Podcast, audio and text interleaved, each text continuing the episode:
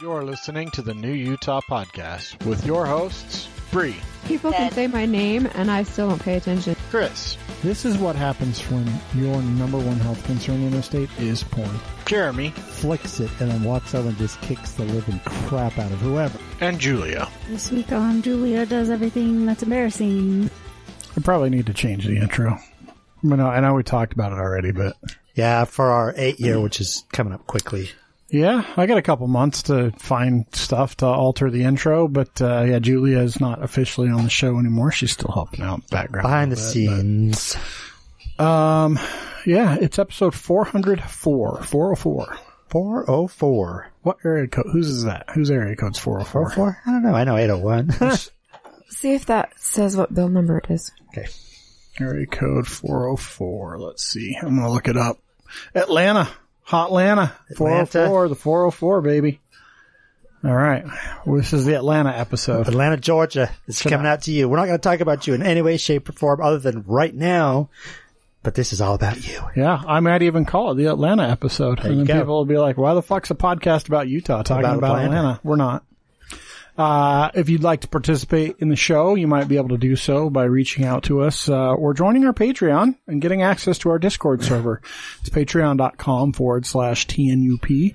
Uh, thanks again to our subscribers. We appreciate you, uh, greatly. We love all three of you. Um, yeah. Uh, so join them. Um, we're trying to create a, a fun community. Uh, we probably should have done something like this, like, I don't know. Five years ago. Yeah. Like a year and a half, two years in instead of seven and a half, almost eight years in. But It's all right. We're here we are. We're, we're doing things backwards. Always changing. Well, I mean, if you go back over the years, we, we're always changing, That's true. modifying, trying different things. We, we try to do stuff that we think is good for the show. Um, so this week, um, our guest is not, they ghosted us, which is rare, actually. It's really rare that they just ghost us. So, um, that's okay. it We, happens. uh, I, there's probably a reason. We won't, we won't get into it. no, but, but, we have uh, a, a better show plan for that's you right. as. And we have our, our, still have our guest, Jonathan. Hello. That's true. We could interview Jonathan about his many business ventures as Yeah. a small child. Because. I can't drive yet. I'm hoping though. So next Tuesday, I've got my big follow up with my cardiologist, and that's where they review all my meds, all that kind of stuff. But I'm hoping that I get the green light to drive again. yeah. How you feeling, by the way? I haven't asked you. Uh, I mean, overall, pretty good. I I feel it by the end of the day, but I haven't I haven't had oxygen at all for better part of a week. that's great. Um, totally off all pain meds. I mean, so it's just Tylenol. How's the how's like phone calls and stuff like that? Like being on the show, is it really tiring because of the oxygen thing? Uh, not, not bad. If I talk a whole lot during the show, I can feel it by the time I get home. But, uh, I mean, overall,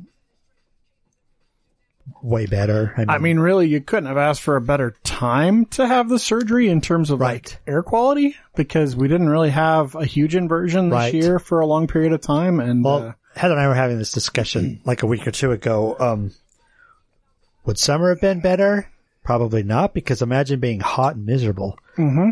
yeah, you Like- can go outside and cool down, uh, especially with the pain meds. They tend to, you know, make you feel warmer. Yeah. maybe you so were. this really was, and then work was, Well, and think about all like this is a, a slow season for work. Yep. A slow part of the season, I should say.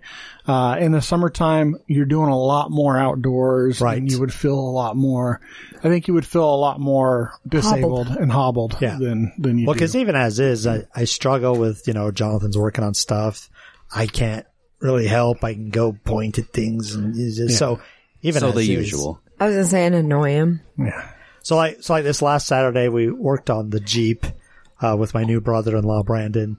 He's got a sweet garage with all the tools. Oh, so, nice. so I went and I probably helped more than I should have, but it was still hard for me to not get in there and like be doing stuff. And Yeah. Yeah. I can see that. so anyway, but, um, yeah, hopefully next Tuesday I've got the green light to start driving again. Uh, and then after that should just be a couple more weeks and then I should be okay to, for the most part, resume normal activities. and one of those normal activities is keeping bees. It is keeping bees. So, went to IFA, uh, yesterday, ordered our bees, which I'm glad we did because it's coming down to like the tail end of the season to order them. Uh, but yeah, we got our bees ordered.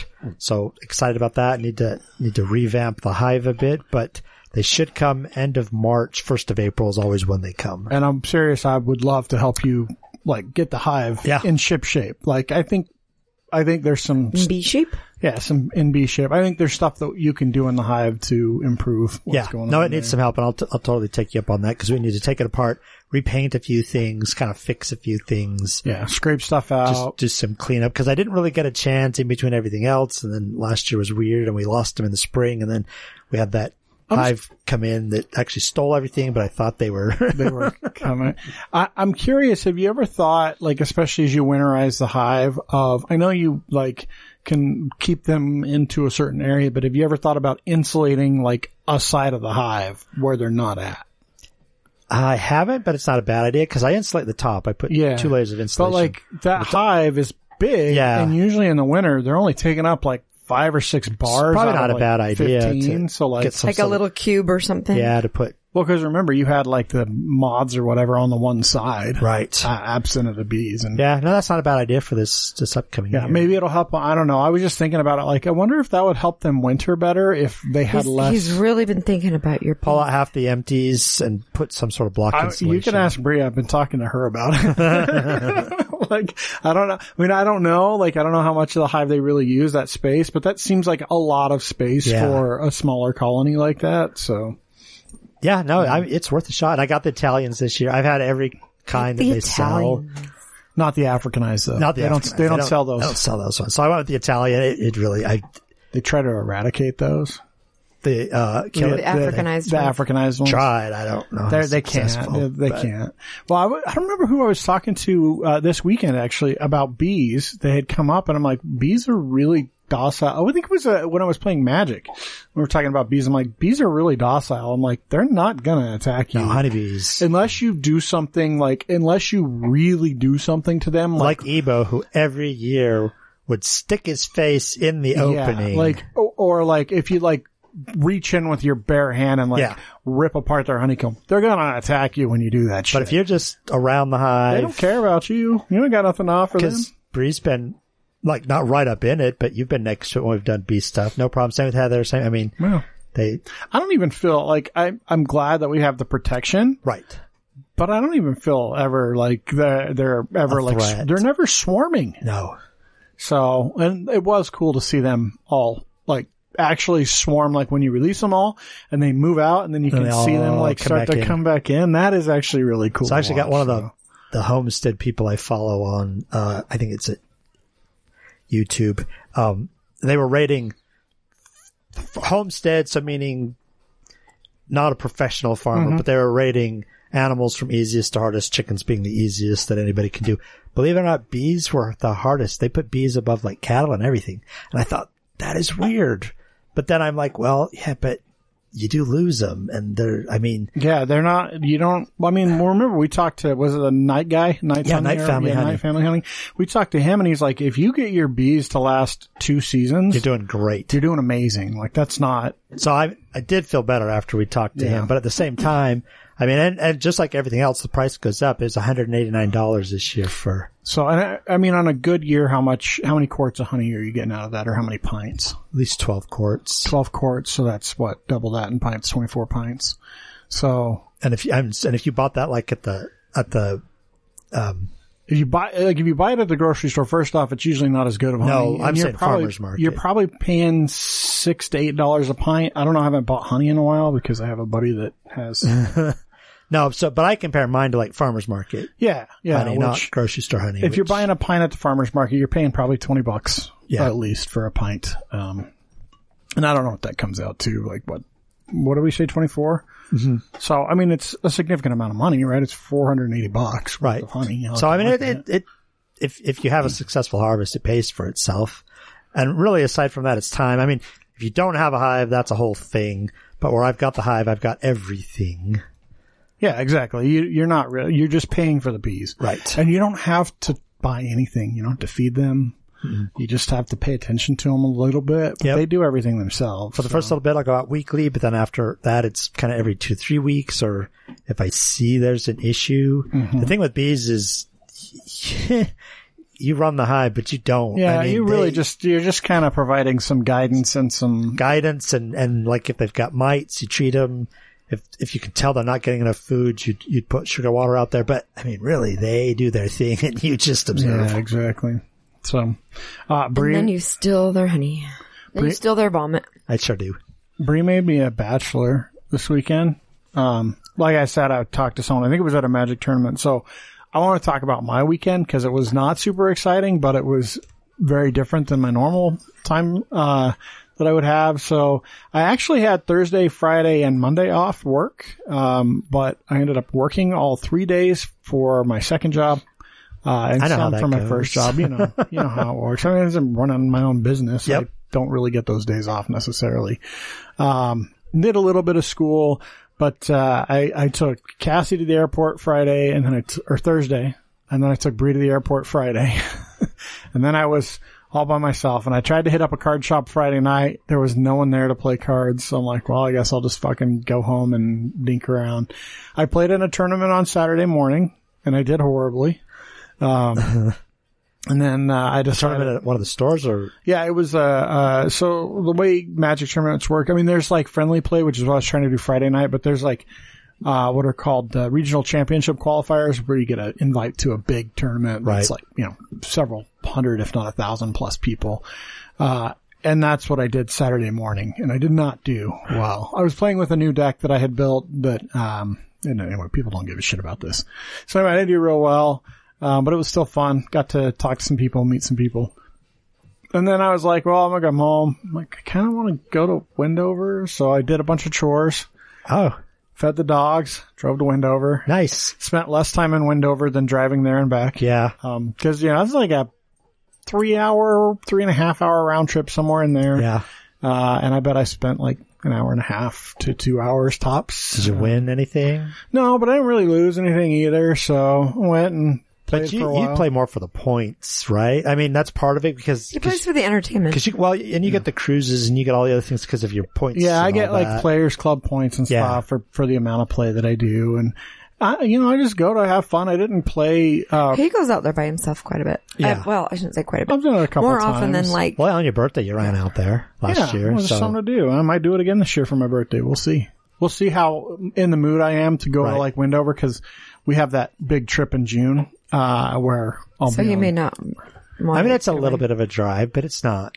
But like I, you know, like this, this trip, I didn't really play any high stakes stuff. I was playing like 25 cent and dollar machines and just so- kind of, Speaking of Wendover, so when we went to Wendover last year, they had the Jailbird, which is the plane from um, oh yeah.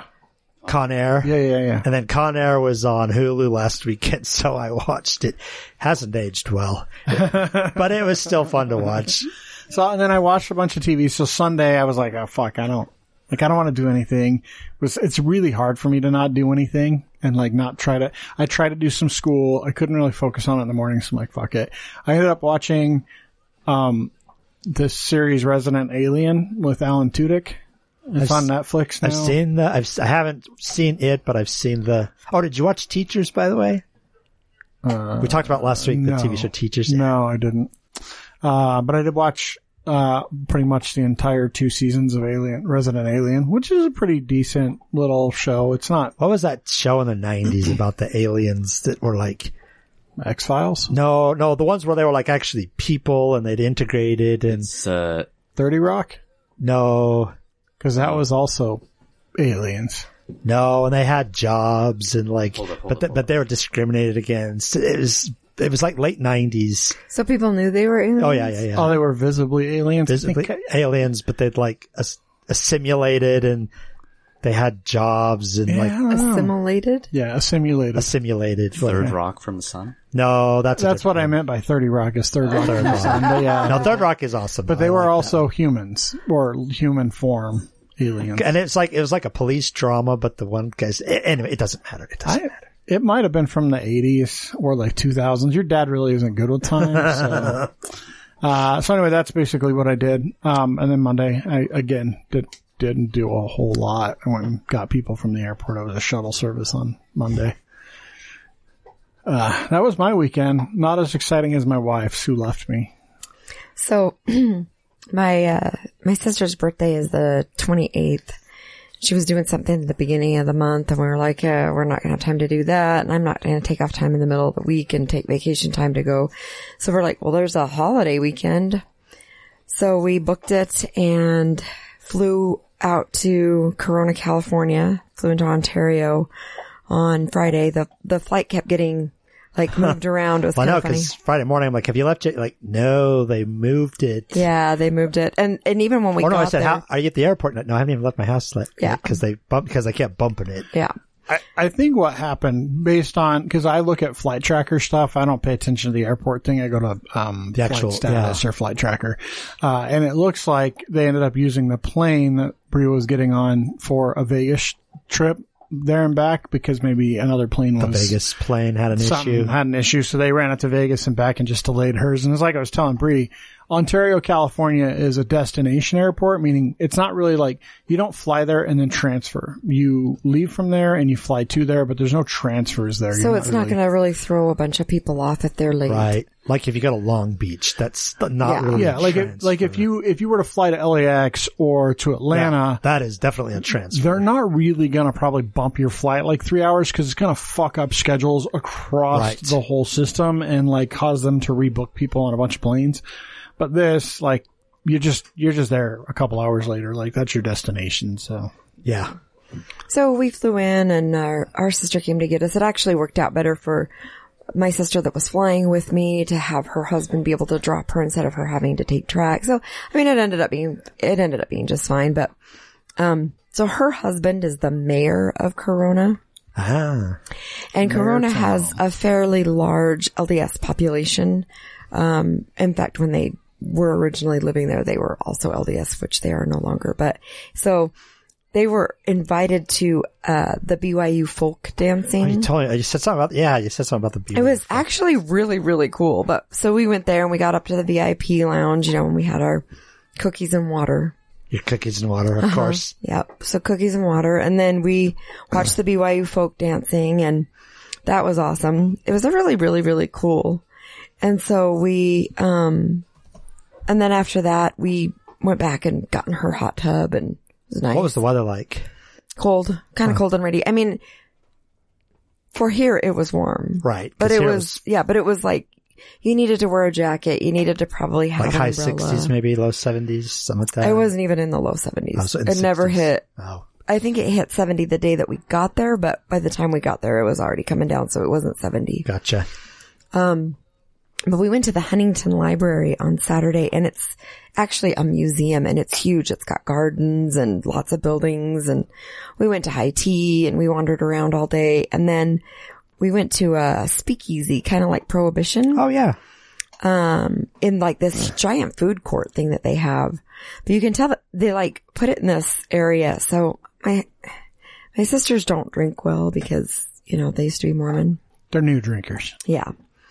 So we get there and they, we, we sit down and we order these drinks and my one sister drinks her drink and she's like, whoa, I'm feeling it, which made sense. Like we hadn't really eaten a ton that day. Yeah. And my other sister's like, yeah, I'm kind of feeling it. I'm not feeling it, but whatever. And then she drinks a little bit more and then they decide to take pictures. Well, there's a bunch of light switches behind their head and I'm like, do you want the light switches? Do you want to switch over here? They're like, no. So they take a menu and they like uh-huh. hold it up, but I didn't realize that they were pushing against it. And all of a sudden, like all of these people come running in. It was like affecting all the restaurants, like all outside of where we were. I don't know if they were turning off like- were like lights or if they were turning off like, That's funny. but like The fryer goes down. Yeah, like uh, anyway. So for the whole time, like they were teasing me. They're like, "Ah, should we touch?" I'm like, "If I swear, I will push you over and I will run if you touch those again." but um, yeah, it it was fun. the The food was pretty good. Um, the atmosphere was pretty good. And my sister got a big kick out of, you know, walking in and out of the bookcases and stuff. And we had, it's a huge, huge, huge book, like, uh, food court thing where they have like entertainment. And it was Sunday night and it was busy. You're Like, not in it- Utah. No, it was really busy. There were people in every restaurant, in every place doing all of the things and outside and, and then we had crepes and ice cream or whatever. But, um, what was really fun, oh, I think that was actually Sunday that we did that. Saturday we went to the winery. Yeah, that I saw that picture. That was amazing. That was a lot of fun. So again, because they're new drinkers, they're not really great with the wine, but I, every glass I had was, was incredibly, uh, good. And then when we, you get to the end of the tour, you're kind of in their, I don't know, like event area. And so they have their barrels, they're empty, just kind of decorating and there's like tables and chairs and stuff. But she took us out to see the vats and the machine that, um, takes the stems off. And they're, they're a smaller winery. And so they're mostly just local. They don't ship anywhere large. You can't buy it online. You have to go there. Um, they only use their barrels twice. And so if you want, you can look online, you can order them, get their barrels. That's cool. Uh, yeah, it was really cool. And then we went to lunch there and they had like this fun little restaurant and then they had live music. That's cool. So we just kind of stayed there all day until we were all sober again and drove, drove on back home. But it was really a lot of fun. And it was the, our, our guide was amazing because she could tell that my sisters weren't really liking, um, what she, what she was doing. And so she, when we got down to the room where she could switch out wines and stuff, she actually switched things out for him and kept me like on a different track. Yeah. And then, um, because we'd been talking, she was like, you like a Zinfandel, right? And she's like, we have the best. And she got me, it was so good. It was, it was a lot of fun. We had a lot of fun doing that. And they were really surprised because they're like, we don't even like wine and we had a lot of fun. So Well, good it's, it's just like any spirits, wine, beer, anything. If you have someone who knows what it is and knows how to pair it, it makes a huge difference. It's like when you go to the distillery or you go to the brewery or whatever and you tell someone, I really don't like this. If they know what they're doing, they're like, well, try this. This sounds like it's more, yeah. And that's Yeah. exactly what as she opposed did. to just randomly grabbing something and hoping it's good. Yep. Gotta She did a good sommelier. Yeah, she did a great job. I was incredibly impressed with her. So I talked to her for a minute as the sisters wandered off because, you know, that's Yep. apparently what sisters do. Um, but Monday was, was the most fun because we went and got sisters tattoos and I have tattoos and my oldest sister has like, she has a ring tattooed on her finger. And then she's had like microblading done. Right. So this was kind of her, basically her second tattoo, but the first tattoo is like super, super little. And they couldn't decide where they wanted it. Da, da, da. And the tattoo artist was great. And so he's like, well, we're going to bring her, meaning me, back first because she knows where she wants it and she's yeah. had it done before while you guys sit and contemplate what you're going to do. And so he gets everything all ready and gets me back there and has it cleaned off and puts it on. And I'm like, gosh, I think it needs to be tilted or something. And then finally I'm like, I think it needs to be bigger. And they both are like, ah, you, you're going to see it. I'm like, yeah. the video of Sunny, you could you just take a drink while I'm talking. Uh, the video of, of, uh, Sunny. So Sunny is the, is she the youngest? Sunny's the youngest. She's Okay. been away from the religion the, the longest, but But she, she's the mayor's wife. yeah, so Sunny, she's the one that lives in Corona. So you can see on the video, like Sunny's complete and utter abject terror of having what amounts to a tattoo about the size of a nickel. It's not that It big. is. Hers is really small and in a spot that you cannot really see it unless you're ab- actually trying to find it. Like it's on the inside of her elbow, like kind of on the, like the back underside where like it's almost never visible. The only people that will be able to see it is when she's driving and she lifts up her arm.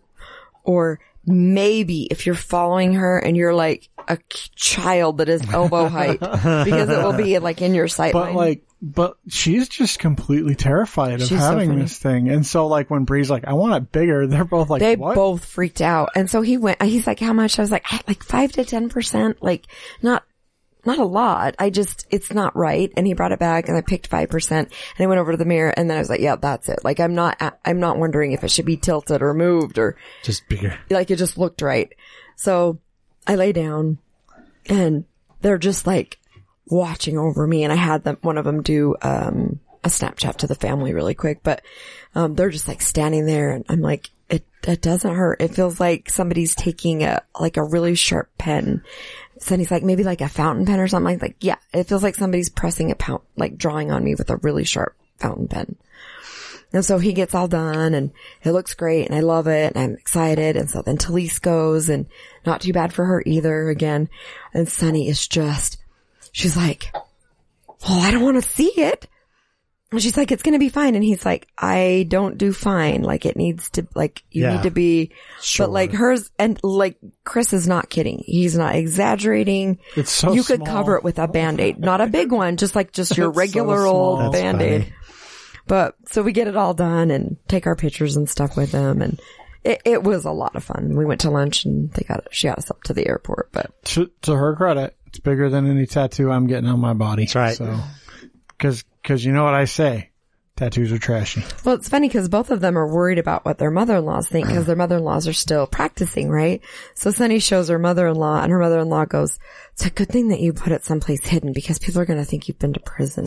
now, I'm gonna, like, I, we might put it, we might post this on the episode, but I'll, I'm gonna, like, I know Jeremy's seen it, but like, that's, that's not something you're gonna get in prison. Like, nobody's No. doing like little swirlies. Swirlies. No, it's gonna look like it was done with a needle and a and a A ballpoint Ballpoint needle. pen. Yeah, yeah. I mean, Sean does have a what's it called a Stick and poke. yeah, poke. Stick Sh- poke. Sean has her moon on her on the. Didn't on- she get it touched up professionally though? no, Oh, wow. I was going to, and she didn't. She never did.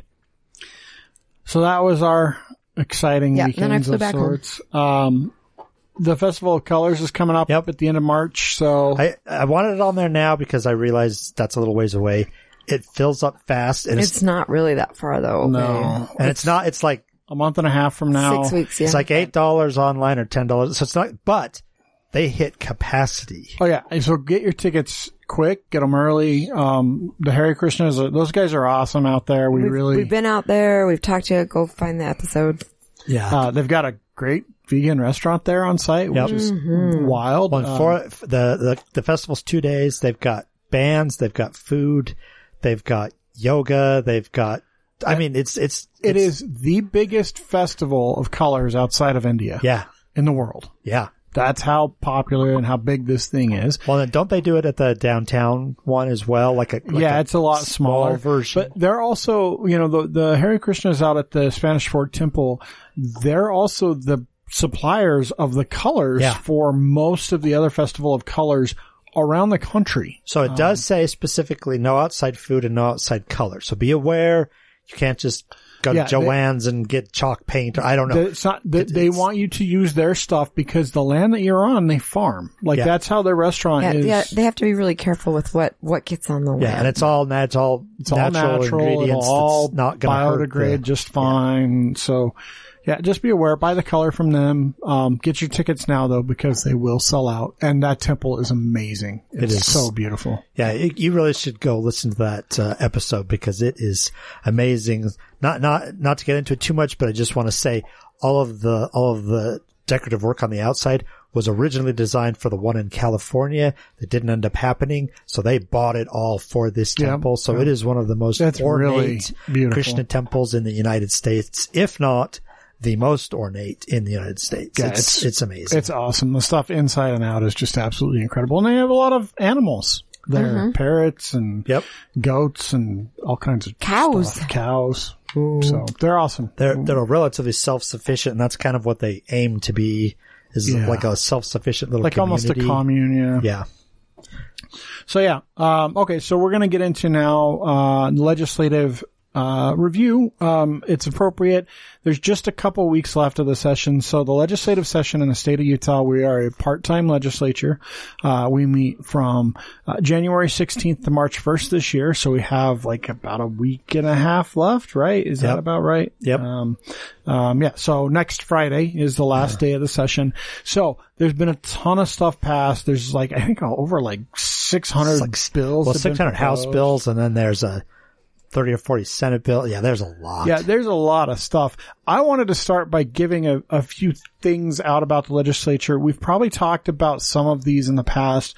Um, but for example, so our legislature is a part-time legislature, um, which means they're there for like six weeks basically out of the year. Um, they go meet, um, and there are a couple instances where special sessions can be called. It's very, very limited when that can be done. I think they did like during COVID, for example. They had a couple special sessions last year. Um, so it does happen, but it's not. and it's usually like a long weekend that they'll do the special sessions on. Um, so it is, we, we talk about it a lot. Everything's available on le.utah.gov. But I want to talk a little bit about mu- how much they get paid, right? So I don't remember what's his name, the guy that we've had on a couple times that, um, has done a bunch of stuff politically. He's been arrested a few times at rallies. Oh, I can't think of his name. It's not Chris. No. It's not the, the band guy. It's a different No, guy. yeah, the guy who's, who's ex Yeah, I can't remember what it- military and Yeah, yeah, yeah. He's a good dude. I can't remember his name right now. Um, I who I'm can't referring either. to. I can see him though. But he he my mind. he talked about this once when he was on the show with us that um it's six weeks and it's six weeks where you're up on Capitol Hill pretty much full time. yeah. So our legislative body does get paid for that. They get paid two hundred ninety three dollars and fifty five cents per legislative day, um, and then they get like a per diem for food, mileage, lodging. Because think about it, if you live in Kanab, Utah, um, and you have to be up here for six weeks, you got to get a hotel or a VRBO for six weeks. You got to feed yourself. Like it's not it's not easy. You don't, it's not a full-time job. Uh, and so, um, that gets up to about 154 a day. So typically for the whole session, um, and they all get paid up front. Um, for the 45 day session, they get paid at the beginning of the session and it's $13,000 and two, $13,200. That's what they get paid for the whole session. Now, some of the leadership get paid more, like the Senate president, the majority and minority leaders, that sort of stuff. They get paid a little bit more and they do get paid for special sessions, but that's not a lot of money. The thing that's important to remember is you're giving up 45 days, six to seven working weeks Of of, your time. regular job. Which like- means that the only people that can be a legislator is Are- someone that can afford to take that much time. Self-employed people or, uh, Well, not even just self-employed. Could you imagine owners. taking six weeks off, Jeremy? Or or ex, or self-employed, meaning they're owners of companies. They're um, like C-suite level employees that have the flexibility to Yeah. take that that time. So it's it's really hard for an in, average individual, like a teacher. Could you imagine a teacher actually being a legislator? Couldn't, even if they wanted to. It's impossible. It, it, it's impossible in the state of Utah. State of Utah is not alone. There are a lot of other part-time legislator legislative um, branches. Was it Texas that meets every other year? Texas is every other year. Which is like it's so big. and not for the whole year. No. Like Texas is an enormous state. It is very big. Yeah, And every other year. every other year is all they meet. Um, and they're really busy. It's like for four or five months, but it's still just every other year. But my point with our part-time legislative body is that's not all you do. And so it's really hard for any average Joe to be an actual representative. It's almost impossible. Yeah. Um, so that tells you, you know, what kind of people end up being our legislatures. Uh, so Legislators. stop it. this whole, this whole episode's going to be me doing it wrong. So just don't correct me anymore.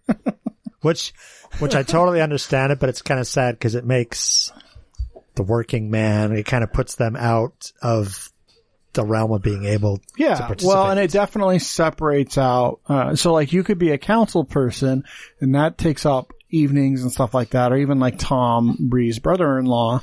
Um, you know, He's he- your brother-in-law too. I know. Uh, he, you know, he has a business that he runs, but he's also the mayor.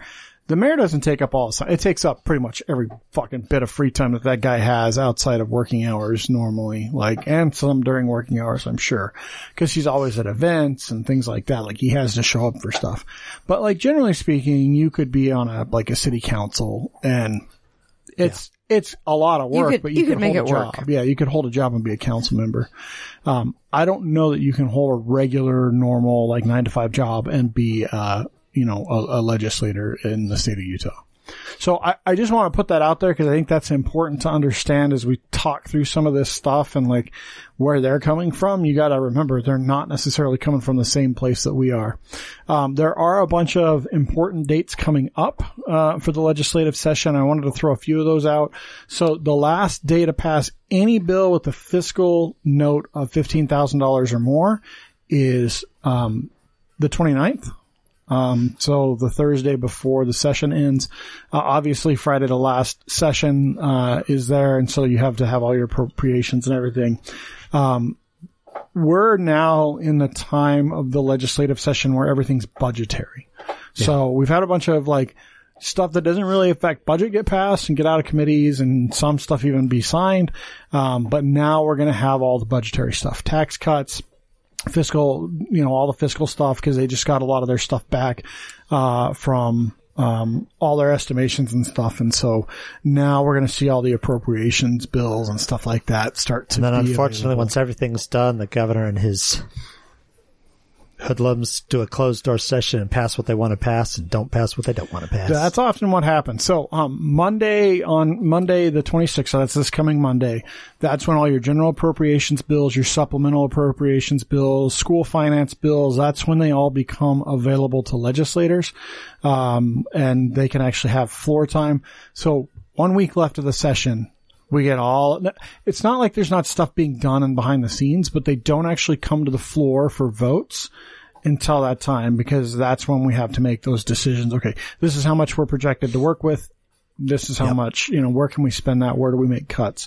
So that's a really important thing that's coming up. Um, and then you have, um, the 21st of March. Um, so the governor has, I think, like two full weeks, basically. Uh, maybe it's three weeks to sign or veto bills. It's 20 days, technically, uh, from adjournment. Um, and then they can hold a session for veto override within 60 days. So they have until the end of April basically to do that. So that's just some dates that are really important uh, in, in the upcoming set or in the current session as it as it gets to it. Um, there's been a bunch of stuff passed already. Yeah. So that's part of why we thought this would be an appropriate time. Which honestly, we've done this every year for the last yeah. probably seven years that we've been. So again, everything can be found on le.utah.gov. You can go search for bills. Um, you can go see um, where things are at.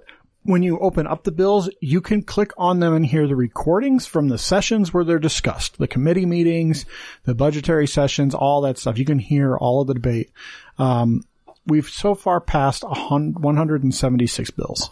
But there's 600 to give you an idea. Yeah, it's a lot. It's a lot. 600 plus. 600 plus. Some of them are really minor. Uh, in fact, a lot of them are very minor. A lot of them are just small budget adjustments, um, um, uh, amendments to things that already exist. I mean, there's some stuff that's been significant. Um, and so we wanted to talk through, uh, some of the stuff that we thought was really important, um, that's, that's big news, that's made news, where it stands, that sort of thing. So, um, do you want to So let me start. with- Yeah, I want to start with 119. Uh, and the reason why that's a big one is one, we've got Jonathan here. He can, he can weigh in on this one, but, uh, where my wife Heather works at a school. So th- this is the bill, uh, by Representative Tim Jimenez. Jimenez? Jimenez. From Tooele that would create the Educator Protector Program. It's called the School Employee Firearm Possession Amendment. So it would give any teacher uh, $500. It would pay them $500 to do the concealed carry permit and participate in classroom response and firearms training. So basically, we're arming our teachers. So I asked Heather what her thoughts were on this, and she said that in her school, they are livid about it. They're like, we don't get paid enough to now be armed guards and take this additional training. And so the liability Li- that comes so- with it. Uh, now that's just hers. I'm sure there's lots of different opinions, but from their standpoint, it's horrible. They don't want to do it and $500 isn't worth it. So I will, I will tell you the status of HB 119 tells me it's not going anywhere. So it, uh, the last update on the status was it was in the House, the House's first reading, which was putting it into the House Rules Committee. That was on January 16th. It has had no action since then, and that probably means it's not going to go anywhere. So the way bills typically work, if, if you're not familiar with legislative process, is first they go through, um, research, general counsel, the, the representatives don't write these themselves usually. Right. They're usually written by either lobbyists or attorneys that work for them. Uh, and then they kind of Special interest groups. yeah, they go through um, a bunch of review and then they get introduced. And the first place they get introduced is to their respective committee. So this one went to the House Rules Committee first, um, and has gone nowhere. And there's no hearing or debate on it, which the way it works is if you are the chair of that committee, which is always going to be Republican in the state of Utah because we have a supermajority. So whatever party is predominant will chair those committees. The chair gets to decide what gets brought up and what gets discussed in, discussed in committee. So they could have 100 bills and talk about 10. Right. That is actually their prerogative as chair of that committee. Now, sometimes bills have to go through multiple committees, but the fact that this one's gone nowhere since January 16th when it was introduced to the committee tells me it's probably not going anywhere, but it's important to know about it. And if you have a thought on it, call your One way or the other, representative. for it or against it. So, Jonathan, you being in high school, what are your thoughts on teachers having? How'd you like it if your you knew your teacher maybe didn't know if your teacher had a gun or not? I mean, I think for the reason that they're trying to do it would be a good idea, but you would encounter so many issues with this because, I mean, now, well, first of all, heaven forbid there be a school shooter. They they know all teachers have guns, and I mean, not that that's necessarily a bad thing, but I mean, like, what's to stop rogue teachers or you know, like, I mean, that's it. Mrs. Smith has a bad day. Yeah, exactly. She takes it out on. I mean, Takes it out on Johnny for being an asshole in class. exactly. Yeah. Or so I think for the reason that they're trying to do it, it's a good idea, but I don't think that it should happen because there's just so many what ifs. That I mean, could you're go supposed wrong. to feel safe as a kid in school. Like Yeah, you walk in there and know that like that's why we should. there's a whole bunch allowed, of people. You know, That's why we should be allowed to have pocket knives at school. To, to be fair, there are teachers in schools packing already. You just don't know it. This Yeah. bill just pays them to take the course and gives them an incentive to pack. My my problem with it is not because like it's still a choice. They're not forcing the teachers to do it. My issue is if you incentivize teachers to carry weapons in class and they are not constantly trained on tactical use and correct situation. Right. Like how how many times said like yearly that they would have to go take a course. yeah, but how many times a year do you guys drill now, being in school? How many times do you drill active shooter in school? I think once, maybe Once twice. a year. Probably not enough. How many times did you have fire drills in elementary school? Once, maybe Yeah. twice. It's not, and, and, and an active shooter drill of what to do when an active shooter is present, it's very different than being qualified with a firearm. If you Right. only go shoot once a year, you're more of a danger to everyone else in that classroom Right. than you See, are and I- the bad guy. I I would like to think I'm fairly qualified with firearms, but the thought of being put in a situation where I had to protect people, And children? Mm-hmm. I, Well, it's like, like I think about like Well, even, and and maybe there's no maybe there's no ill intent, but like you're there trying to protect kids, and some random kid comes running around the corner because they're not where they're supposed to be, and you shoot someone that's innocent, Right. and it it's in addition to it that's a kid. Like then you live with that forever. Well, like, you know, I even just think about like skill difference. Like I don't shoot a lot, but I like to go shooting. Um, we went shooting with the Levex. They take fucking tactical shooting courses. Like Sean is paid for his kids to go through it. Ty shoots, um, you know, as a sport for, I mean, it's most, it's like all skeet and trap shooting, right? But he also knows his way around a handgun. He's got a good rifle. And like you've, I've seen videos even of the last week, like he went to a tactical exercise where they're out inside the range, out in front of where the, the, the gun decks are doing tactical like Right. shooting at targets and stuff. And that kid's a really good shot. Way better than I could ever be. Well, I wouldn't say ever, but way better than I am for sure. right. But, But he that comes shoots with a lot of practice. a lot. Like he does it as a competitive thing in school, like for for a sport. Right. Like he shoots a ton, and he is a he's a really good shot. But I just can't imagine because ammo's not cheap. They're not supplying. They're not paying for the gun. They're not paying for the ammo. Guns are not cheap. Teachers don't make a lot of money. Like Yeah, uh, so yeah, the five hundred dollar bonus that's not going to pay for a firearm. I mean, that might get you a shitty gun, but it's not going to pay for ammo. It's not going to pay for range time. I mean, you think about it. Most ranges you're going to pay 20 bucks every time you go. So let's say you go once a month. I mean, that's, you know, a significant amount of money over the course of the year. That's $240 plus ammo. And let's say you only fire a box of ammo, you're still paying twenty five to thirty dollars probably for that box. And honestly, if you've if you're not familiar with a handgun and you've only shot one box of ammo, you're no good. No. It's- No. You're better off to not have a firearm. yeah. So so anyway, yeah, I think that's a it's a bad idea. That's probably why it has not got out of committee. So, Jonathan, did you find a few you wanted to talk Yes, about? Yes, I did. Okay. This first one is for all you weirdos out there. Uh, child sex dolls are now prohibited.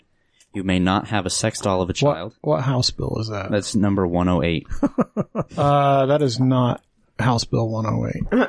What is it? Is it a Senate bill? What Maybe it might be. was it from last year? I might have actually. You might be on last year because uh, House Bill 108 has to do with video surveillance for Okay. alcohol licenses. Anyway, I thought that one was kind of funny. But uh, another one is uh, number 225. It is the unlawful kissing of a minor. I did see that one. so I, I will say there's a, a fair number of sex There's a bunch of sex offense things and Oh, yeah. kidnapping and like Well, and trafficking, and I yeah there like were this one is the sex and kidnap offender registry amendments. Like there's a bunch of stuff going on with that. and this one's making moves so it's gone through the House it's been it's passed the Jonathan's. House yeah it's moved on to the Senate it's in the uh, it's I think it's gone through the committee now. Yeah, the committee reports it's favorable, so now it's placed in the so reading calendar You for the politicians, no kissing babies anymore. So it's definitely making some move, uh, making some moves. I just thought that one was. Wouldn't. I mean, so you can't just go kiss somebody's kid. You shouldn't do that anyway, but Yeah. basically, so as it stands now, I don't think it's a crime to kiss a kid, right? Like if you, so when it comes to sexual predators, like there's not a lot they can do if they just end up kissing a minor, right? Now that becomes something that you can get in a lot of trouble for. Um, yeah, so that's a that's not a bad one. I don't think you see a lot of opponents to then it. So another one is number 259, and that is juvenile interrogation. I don't know if like That means you can interrogate them. Uh, well, the- it's, it's, probably- modif- it's modifications to the interrogation. Probably the laws of what they can and can't So it, re- it re- clarifies the requirements for interrogation, requires law enforcement agency to make an audio or visual recording of any interrogation of a child, addresses admissibility um, of all of that stuff, um, and make some other technical changes. I'm curious where this one's at. Uh, this one was passed, it looks like. Yeah. Well, there you go. You picked a passed bill. Good job. It was passed on the 16th. Well, the 15th, it looks like. So, so I've got another one, but you guys, did you guys have a few? I'm sure you guys have a few you want to talk about. Yeah, I, I have a few. We talked about, so I want to talk a, about a couple of big ones. Um, we talked a little bit about them. They've been passed. They've been signed, um, which is really actually rare for stuff to get signed this early. Yeah. Um, it's pretty uncommon. Um, but there's two, it's a grouping of bills, but there's really two that have been signed that are of particular importance. So one is the Equal Opportunities Initiatives. It was House Bill 261, I believe. Um, and basically that removes, it, it requires public, uh, or government institutions such as schools to remove DEI from all of their hiring language. So DEI is diversity, equity, and inclusion. Um, the University of Utah refers to it as EDI, equality, diversity, and inclusion. It's the same thing. Um, but basically the, the state has said, we don't want that to be a basis of employment. Like you can't make that a basis of employment, like you're trying to meet some quota of people or of admissions. Right.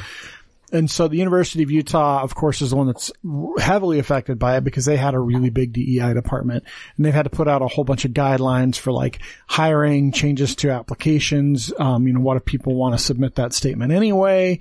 Um, how Well, we because part of the problem was people were just hiring an ethnic person, not qualified, not because they had to. Well, that's what they think was part of the problem. I don't know that that was actually an issue. This is definitely a very culture war Right. centric sort of bill. I don't know that that was actually a problem. I do think that it's fucking absurd how much administrative people we have in the public university system. That's part of why costs are so high. When there's more administrative people than there are educators in that system, there's a problem. And the DEI offices were huge. They did DEI training for ton, like, so this is kind of an effort for the state to do what they can to try and control that, um, uh, and try to put their foot down on it a little bit. And, you know, that's public universities. The state funds a lot of it. And Yeah. so they do get to make policy on it, whether you agree or not. I'm not a big fan of it. I think it's, I think it's passed for the wrong reason. Um, I'm a fan of really destroying administrative faculty. Like I think it's, it's insane. Like the University of Utah should not be so damn expensive. It's a public It's university. Yeah. I mean, when, it was expensive when we went, but not to the point where it was like impossible. Yeah, it's, to- like inaccessible now, it's to the point where, yeah, the average person can't afford to go. which is absurd. It's a public university. Like you should still be able to get in and, and, and attend. And I can see the private schools charging what they charge. Fine, you chose to go there, but yeah, the public ones, it's it's out of control. Yeah, and so the other one, which we talked about a lot, uh, is the HB 257, which was the gendered bathrooms and changing areas. Um, there's a lot of stuff in this one. It is now law. Um, it was signed into law. Um, and I think it was pushed through quickly to avoid the phone calls. This is going to be bad. This one, yeah, I've seen the backlash already. Well, I mean, yeah, we've seen some stuff come out of this essentially. So basically the, basically in, in public, like government, um, institutions, you are really only supposed to use technically, um, whatever bathroom and changing area. And this is really less about the bathrooms and more about like locker rooms and changing areas of the sex that you were assigned at birth, unless you've had an operation and you've actually had, uh, your birth certificate changed. Um, so this affects like locker rooms for intramural sports. Uh, a lot of places have already moved to unisex locker rooms. Um, you know, so for instance, if we go to the Kearns Recreation Center, it is subject to this rule, which says if I am born a male and I transition to a female, I cannot go to the women's locker room. Uh, and I cannot go into the women's locker room and use the restroom in the women's locker room. It is considered, a, I believe, a felony, uh, to do that. Now, you have to get caught. Someone has to report you. The police have to be called. It's a criminal trespass is what the offense is. So it's not the end of the world. Um, but like, if I wanted to, 100% targeting. yeah, if I wanted to though, I, in the Kearns Rec Center, I can go change in the family changing area, in the family locker room where there's private areas. A lot of places have unisex bathrooms. In fact, every card shop I've been to in the last year, their bathrooms are unisex. Uh, and it's that way because stuff like this, right? My There's no sisters reason were to obsessed because when we were at the Huntington Library, the bathrooms were all unisex inside the buildings, but not like the ones outside. I'm like, So, and they're, and, and truthfully, get it. They're nicer bathrooms usually because when they're unisex, they're usually literal little rooms. It's actually closed. Yeah, Yeah. so like it's a door that goes all the way to the ground and, and walls that go all the way to the ceiling. So which is, I think how we should just fucking make Exactly. bathrooms to begin with. So I don't want people peering through the, That's a really big one. It's gonna, it's caused, it's already caused a lot of like rule changes and stuff like that. You know, the, the facilities themselves are not the ones at danger here. It's the people using the bathrooms. And I don't think it's solving the actual problem that exists, unfortunately. And we talked about it at length before. So it is interesting and we probably should mention, um, the, the school board member, uh, that, uh, reported a female athlete um, as being transgender and using the wrong bathroom after this was passed. And there was like this whole investigation and it was bullshit because she's a female. And that's the, That made national news. well, and that's the fucking problem. well, she got targeted after that and bullied Yeah. and Well, they had to they had to put a, pol- a police outside of her home. That Yeah. is that is the problem with this legislation is that's the kind of shit that's going to happen. Now, thankfully, the the the person was censured. Um, they were not removed Oh, from the board. I thought that they, had were gotten voted out. they were the unanimous to censure this person, um, but they, they they couldn't remove them. There was there was no avenue to remove them from the board. So, but they've been censured. I don't suspect that they will uh, last through the next election cycle where they're up for for grabs there. So, uh, and censuring someone like that, I mean, you can basically strip them of all their ability to do anything, um, but you can't make them leave. So it's really tough to get someone off of a. a But that's like that. that's what's going to happen. I mean, All it- national news. yeah, all it takes yeah. is somebody to be ticked off at somebody or somebody to be irritated by somebody. Well, and the police are obligated to investigate that now. So now the cops have to show up at the school. They have to go down the route of identifying is this person an actual male or female, which requires medical records and And imagine being a high school kid. and having to fucking deal with that. Like, how horrible would that be? Yeah, it's fucking awful. And I promise you that high school females are not worried about a fucking transgender woman coming into the locker room with them and changing. And most of those transgender people don't want to fucking change in front of other people anyway. They want to go hide in a They would rather find a private bathroom somewhere. Exactly.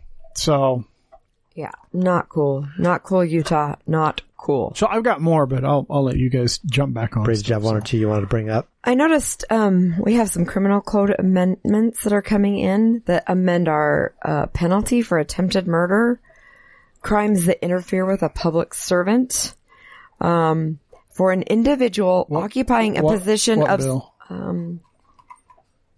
twenty-seven. HB. Yeah. Um, for an individual occupying a position of special trust in a high school to engage in certain sexual conduct with an adult high school student. So that would be a teacher with an 18 year old. Um, That one's on its third reading in the Senate, which means it's probably going to, Yeah. it's going to get a vote. Um, its last voice vote was 24, uh, to zero with five But I, I abstentions. wasn't quite done. So like there's a whole bunch of little things part of it. Make it the crime for an individual to remove the clothing of another individual without the individual's consent in certain circumstances. That Like, was already a thing, though, wasn't it? no. I Uh, mean, this it's- is, it's it's, just- so weird. It, this is the kind there's a ton of, there's a ton of stuff like this that gets passed every year. Um, and basically they're just making changes to the code. Or a lot of, changing the verbiage. Yeah, a lot of times it's because something happened and like someone got off on a technicality and they have to go in and change the verbiage so that doesn't happen again. Right. So anyway, I thought that that one was kind of interesting and that it's going to pass because it's going to affect quite a few really important laws. Um, there's a road rage amendment that Yeah. looks like it's going to be pretty far along. It's on its third HB 30. substitution. Yeah. Oh, the one that you were talking about, I want to go back to it. Uh-huh. So, um, it's at, it added this whole provision about the, the sex relations with an adult high school student. So basically, a lot, you hear stuff about teachers getting involved with students, um, from time to time. Most of the time those students are under 18 and so it's statutory rape and it's from a position of power. This actually puts in guidelines for any high school student that's like 18 to 21 because you could be 18 or 19 Right. and still in high school. That's school. why I said over 18. Yeah. So that's that's a that's a interesting provision to put. I think it's a good provision personally. So there's Um, sorry. some road. No, it's okay. So there's HB some, 30. Yeah, the road rage. That one's kind of interesting. Yeah, so it's addressing the seizure and pose- possession of a vehicle for a road rage Yeah. event. So they can take your car away from you. yep. Fuck yeah, they should be able to. Uh, that one it uh let's see. It also includes a sunset date for road rage awareness and prevention restricted account because they're going to start an account that will provide education and media for it. And it allows for the suspension or revocation of an individual's driver's license when the individual is convicted of an offense that is enhanced for road rage. So it passed with a vote of uh 51 to 17 to 7. Um and I don't see who's who here, so um Who what? What what reps voted against it. Oh. Probably those with road rage. but it's well it's like Well, I, the Senate sponsors Todd Weiler, so that's interesting. Um, yeah, so it passed the House, uh, and so then it's it it just passed on the 16th. It just moved into the House um today, actually. Um, so very very up to date information. Uh, I suspect it'll pass the Senate. Um, uh, I think this is great. Utah has a big road rage problem. We had a fucking dude get shot by my office. Um, this last year, they had some road rage incident. They pulled off on 106 and the dude got out and shot a dude in a truck. Killed him. It's That's fucking absurd. stupid. Um, the other one that I noticed that was kind of cool was some paid leave modifications. It looks like it's mostly for the state folks, but, um, allowing state employees to use parental leave in order to bond with a child or an incapacitated adult. Which one is that? Uh, 40, oh, sorry, 75. Um, that that an employee may use postpartum recovery to recover from a childbirth that occurs at 20 weeks or greater gestation. Now, that's the main reason I kind of picked this one because we're talking about, you know, anti-abortion laws and things in this state. Um, and they're saying that, uh, you know, a baby's a baby as soon as you know that you're pregnant. Um, but they're only going to give you postpartum recovery uh, or leave to recover from a childbirth if it's 20 weeks or more. like, I, I don't know. I, the hypocrisy, At least they're giving you time. Like, I mean, I guess.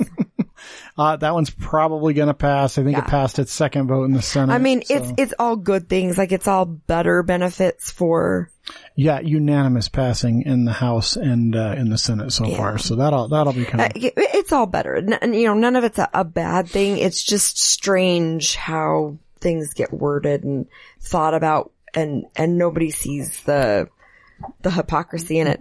Do you have any more, Jeremy? Uh, Just trying to pass it around a little. Yeah. yeah, no, Jonathan, did you have any more? Uh, just number forty-eight is the is a new energy act that I thought might be kind of interesting. Uh, 48.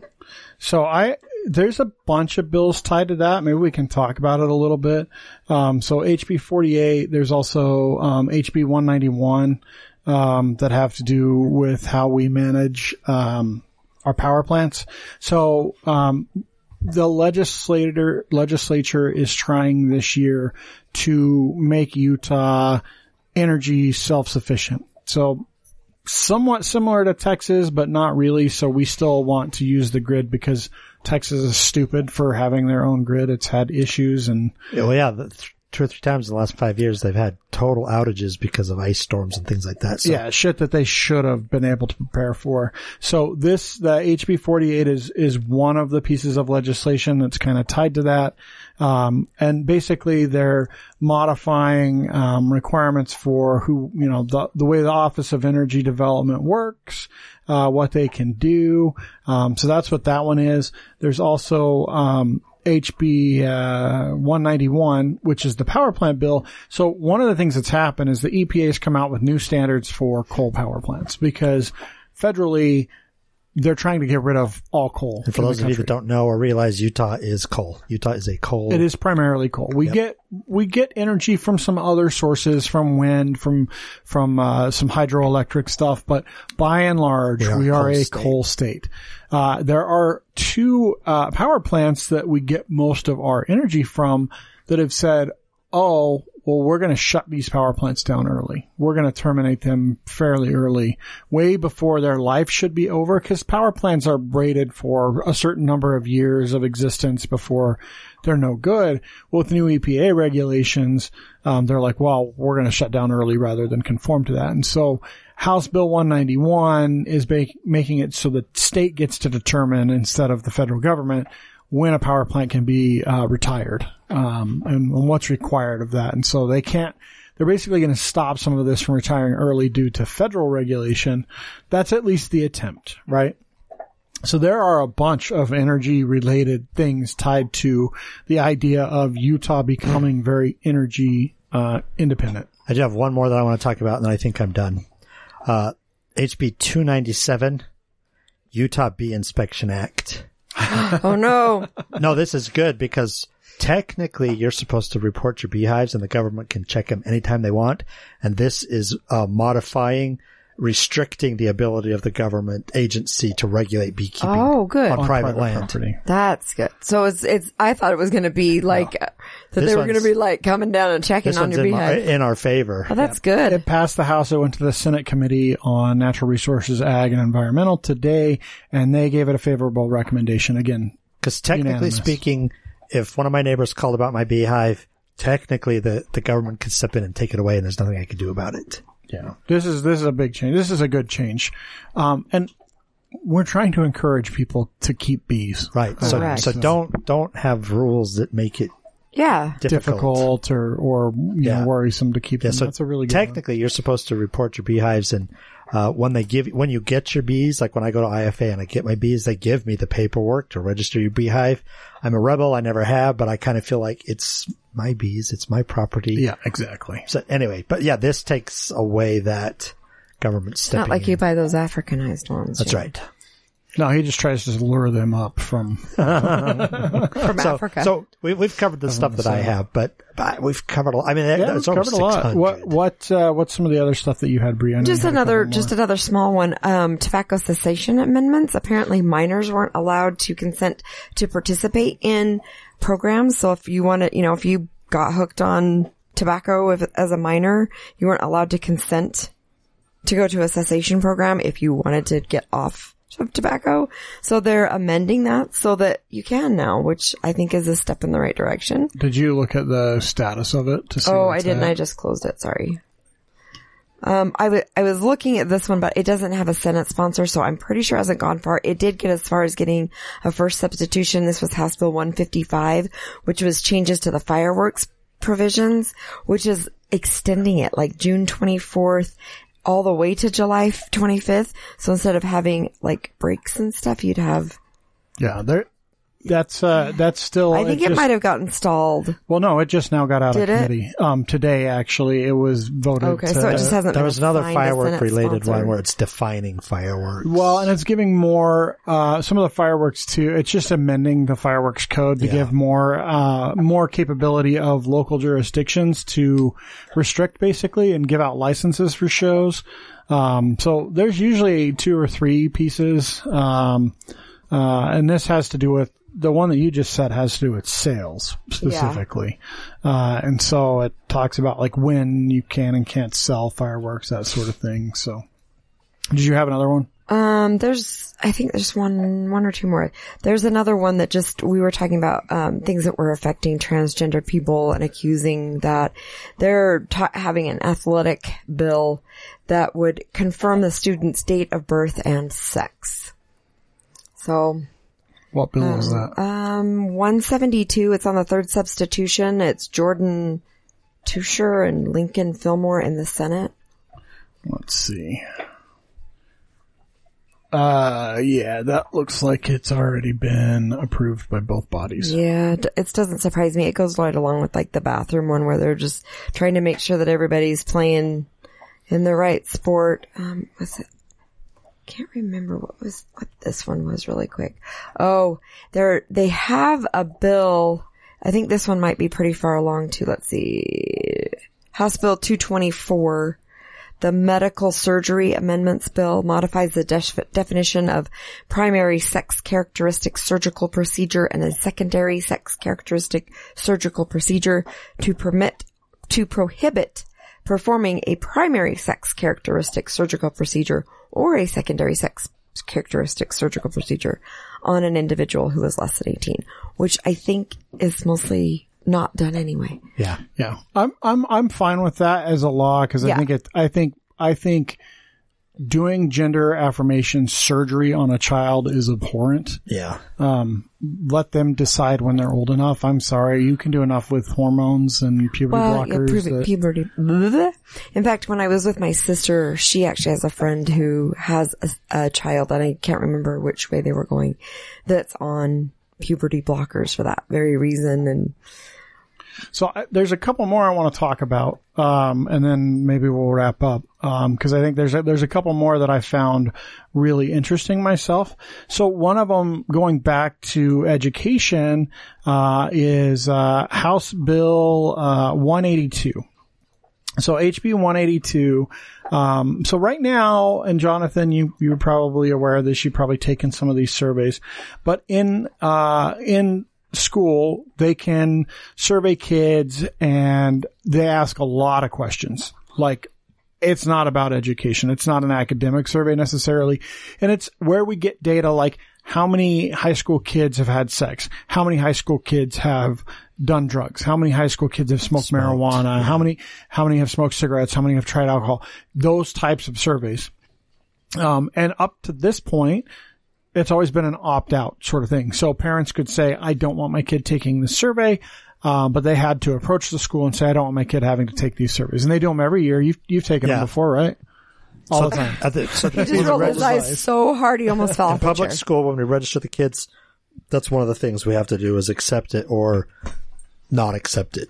Yep. So Oh, it is. Jonathan, your your parents accepted it. It's So their the- fault. I mean, it gets me out of classwork. So so this bill, uh, there's apparently been enough educators and parents that have come and said, "Hey, there's questions being asked that we're not comfortable with here on these surveys. We really think that we should take a look at it." And so the the response was, and this is passed. It's it's ready for being signed now. Uh, ready for being. I'm terrible. speaker. Ready to be signed. Ready to be signed. Um, but basically their answer was, okay, well, let's make it more explicit. So now at the beginning of a school year, um, it will, it's once a year. They don't have to do it every survey, but it'll be a much more explicit, like, hey, here, you have to sign that your kid is able to take these surveys. It's See, the not problem just is the way it's worded is will you allow your kid to participate in blah, the way they word it. It doesn't maybe sound like it's going to be that kind no, of a survey. if you say no, that means they're not going to get sex ed. They're not going to get, you know, so it's like, it's one of those, well, Yeah, and it gives it gives there's some um, provisions in the bill to give schools the ability to you know decide not to do certain things, do surveys and stuff like that. These are really imp- the the opposition to this bill was strictly in the form of these surveys are super important. This the the data that's gleaned from these is often used to help drive public policy, educational policy, public health policy Programs. in particular, what programs we want, like how and so the data is really important. I mean, honestly, that data could have been used for that bill that we were just talking about where they're saying we need to give minors access to tobacco cessation because it could be with vape coming through yeah, then we see how that we're seeing a lot of more youthful people being addicted to tobacco and then you put them in a position where they're like, I don't really want to be addicted to this. I don't really want to tell my parents, but I can't get into a program, so I'm kind of fucked. Uh, okay, so one other bill I want to talk about. House Bill 432. Um, it looks like this bill has uh, passed the Senate, uh, or excuse me, passed the House, uh, and it passed unanimously, which is great. Um, and then uh, it's going to the Senate now. And so, what this bill is, so this is something that's been tried. God, probably for like the last Oh. like five or six years. Um, so in- I, I actually saw that one and didn't click on it because I thought it was something different. So in the state of Utah and in most states, there are certain types of people, like jobs that are what are called mandatory reporters for different things. Like a teacher. So if a teacher is aware of child abuse, they are a mandatory reporter. They have to report that abuse to a state. Uh, therapists, uh, Like my daughter's a CNA and she had to go into people's homes sometimes when she was Doctors. doing with autistic people and she'd have to go back and report like conditions that There- kids were living in. Yeah, you, you, certain things make you a mandatory reporter. One thing that has always been exempt from being a mandatory reporter is clergy.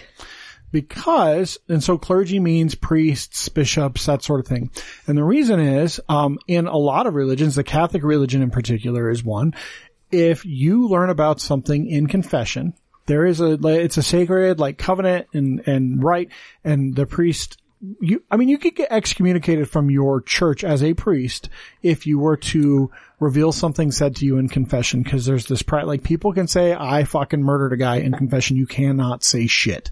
Like that's the way as a, as a, However, if you haven't murdered someone and you were planning it, they are supposed to report it. So there, that we've tried, and I say we, but there are representatives that have tried over the last few years to make clergy mandatory reporters. But there's a big problem there because obviously there's some, it's that fight between like religious freedom and state control. Also, like, people say, well, they won't talk to us if they know that we're going to report it. Yeah. So th- this is the first step in that. And I think it's a really good take and a good approach and, and apparently good enough that it got unanimous support. Um, and that is, um, they're not, it doesn't go as far as making them mandatory reporters, but it gives members of the clergy the ability to report ongoing abuse and neglect, um, even if the perpetrator made that confession uh, to the clergy member. Um, it makes the member of the clergy, um, basically considered, um, the same way that other mandatory reporters are. They cannot be sued essentially for providing that information, but it does not make them mandatory reporters. So it kind of walks that line of like, now clergy can report it and not have to worry about like, cause before, if you're not a mandatory reporter and you report shit like that, people can come after you. Even if, like, uh, this typically would happen, like, you say, hey, I want someone to look in on this family. I think this child's being abused. The child, they look in, the child's not being abused. That family can then sue your ass for Right. fucking having child services come in. If you're a mandatory reporter, you, you're protected. One, they don't know who the hell reported it. And two, they can't come after you. And just so, in this past year, look at how many cases the guy down in southern Utah that killed his entire family and then himself, yet his clergy had known about it. But couldn't do anything. yeah, Yeah. so and so, and there's still, I mean, look, that doesn't mean that they're going to say anything because there's still that, that potential like covenant, but it basically says if there is an imminent danger or if you know that it's ongoing, you, you would be protected as a mandatory reporter and you have the ability to report that if you want. So it's a great step in the right direction. Um, I think it's a good balance of, you know, still, I do. I think that that's a really well wit- well written bill. So, and I mean, you can see there's like 30 co-sponsors on the fucking thing. So Yeah. pretty much everyone signed on to this. So, um, I'm, I'm really happy to see that something like this was passed. I thought that was a, um, I mean, it's hard to say that's a bad idea, you know? Yeah. So, um, and then like I said, um, budgetary stuff is happening right now. Um, they're looking at another $160 million tax cut that would come in the form of income tax reductions this is a good time to remind everyone about the constitutional amendment that's going to fucking show up on the ballot. They are trying, the legislative body is trying to get citizens to approve a constitutional amendment that allows them to change how they distribute tax income. So right now, income taxes are pretty much 100% appropriated towards education. Like there's this very specific amount of money. They can't touch it. Like it always has to go to this thing. They're trying to change that so they can use things like income tax for other expenses. Uh, and in return, they're like, well, we'll give teachers a big raise if you vote for this. Or in, in this newest version, they're saying we will remove the tax on food, like groceries, if you vote for this amendment. So just keep that in mind as this is coming. But that $160 million tax cut would come in the form of an income tax reduction. They did one last year. Uh, they were trying to do another one this year. But that basically cuts directly from education. So instead of cutting any other tax, whether it's a gas tax or the food tax or whatever, they're cutting income tax potentially. Now this isn't set, but that's what they're looking at doing. Um, and the budgetary stuff is really hard to cover because there's so many things on the budget. It's a billion dollar budget. Like that's, there is a lot of stuff. I don't think people realize how much a billion dollars really is. It's a lot. And so it's kind of hard to follow a lot of that stuff. And sometimes they'll take 10 million off of this thing and move it over here or, you know, a $12 million cut here to help shore up where the budget might be, uh, different. So, just something to be aware of, something to keep in mind. The next couple of weeks, we're going to see a lot of stuff passed, uh, a lot of stuff finalized. We've got 100 and, what did I say, 172? Is that what I said? Senate bills. Uh, no, passed. Oh, so oh, oh, oh. 176 bills passed so far. The governor may veto some. Uh, he typically does. Um, magically, he's the moderate in the supermajority. and sometimes veto stuff that the legislature passes, but, uh, um, yeah, so I think hopefully that's a good recap. I mean, I think this was a good time to do it. There's a, Yeah. a lot of stuff going on, so a lot of stuff to cover. So be informed. Go out there, look this stuff up. It's it's public access. Yeah. I mean, it, there's nothing secret. le.utah.gov. You can just go through and look at any bill and see what's going on with it. You can listen sometimes live to debates and mm-hmm. discussions Well, if you was want to. You can go. Last year, to year, 'em. this very week, we were up and we did. A Was our it this week when we Yeah. did the Capitol tour? Went tour? up to the Capitol, did the tour, and got to kind of sit in on a couple of the sessions for just a few minutes and see some listen in. and- votes and and you can go do that. It's open to the public. Uh, you have to be respectful. You go in the gallery. You you can watch the session. You can listen to bills. You can go to your representative's office and talk to them or their staff if they're there. You can call them. Most of them have cell phones listed on the le.utah.gov site. That is another site where you can find out who your senator and representative Mm-hmm. is. And you can reach out to them and say, Hey, this issue is really important to me. Here's why I think this bill is good or bad and why you should vote for it. Um, don't just email. They're gonna, they're, they get a ton of emails. They're probably not gonna pay attention to them. Call them. Pick up the phone and call. I know all you Gen Alphas and Gen Zs don't like using the phone Don't for know how to use a phone as a phone. but pick it up and call because that's that's what's going to make the difference. When you have the ability to talk to someone or see them face to face and talk to them, makes a much bigger difference than than reading an email. So Yeah, it's much easier for them to dismiss you on the phone or in an email than it is when you're standing in front of them. it's much easier to dismiss you in an email than it is on the phone too. So Yeah, but even on the phone, you could just be like, okay, well, you know, I'm, I'm going by. um, you'll find that most of them, even if they disagree with you, won't do that though because you know you elect them, and in, and in most elections, especially for state like representatives, we're we're talking about twenty to hundred votes, somewhere in that range, is what makes the difference of them getting elected versus not. And I want you to know, you know, we complain about Kearns. We No, I love it. Ashlee Matthews is awesome. So Ashlee Matthews is our House representative, who is a Democrat, and Karen Kwan is our Senate representative, who is also a Democrat. Who Democrat. you'll you'll remember replaced this year Karen Mayne, who had to Yeah. had to leave. So Karen Kwan took over. Uh, hopefully you liked what you heard. Please leave us a review, uh, share the episode. Um, again, Join our Patreon because I promise now that I'm back from vacation and stuff, I'll start talking more again. So that's patreon.com forward slash TNUP. Um, you can, uh, find us on all the socials at TNU podcast. Um, oh shit. I'm going to read our little Oh affirmation. shit! Weekly affirmation. Um, the Either present, that or Jonathan's gonna pull out one of these dad jokes again. oh fuck no. The present moment is a fucking amazing. Or a fucking a fucking amazing. I mean, it's all hyphenated words, so it's a fucking amazing. Uh, open your, open up your eyeballs and look around. Even if you happen to be in the shittiest of shit times, there's probably something beautiful to notice right this very second. It could be that babies have eyelashes, and how could babies get any fucking cuter than having little baby eyelashes? Or maybe it's just that you took a breath and you didn't think you'd be able, be able to do that. You did it. Amazeballs. You fucking breathed. There are days that breathing is about all you got going for you. I mean, for you to, you know, right. recently. Recently. So, uh, thanks for listening. Um, you know, find out what's going on in your local government and, uh, have a good week.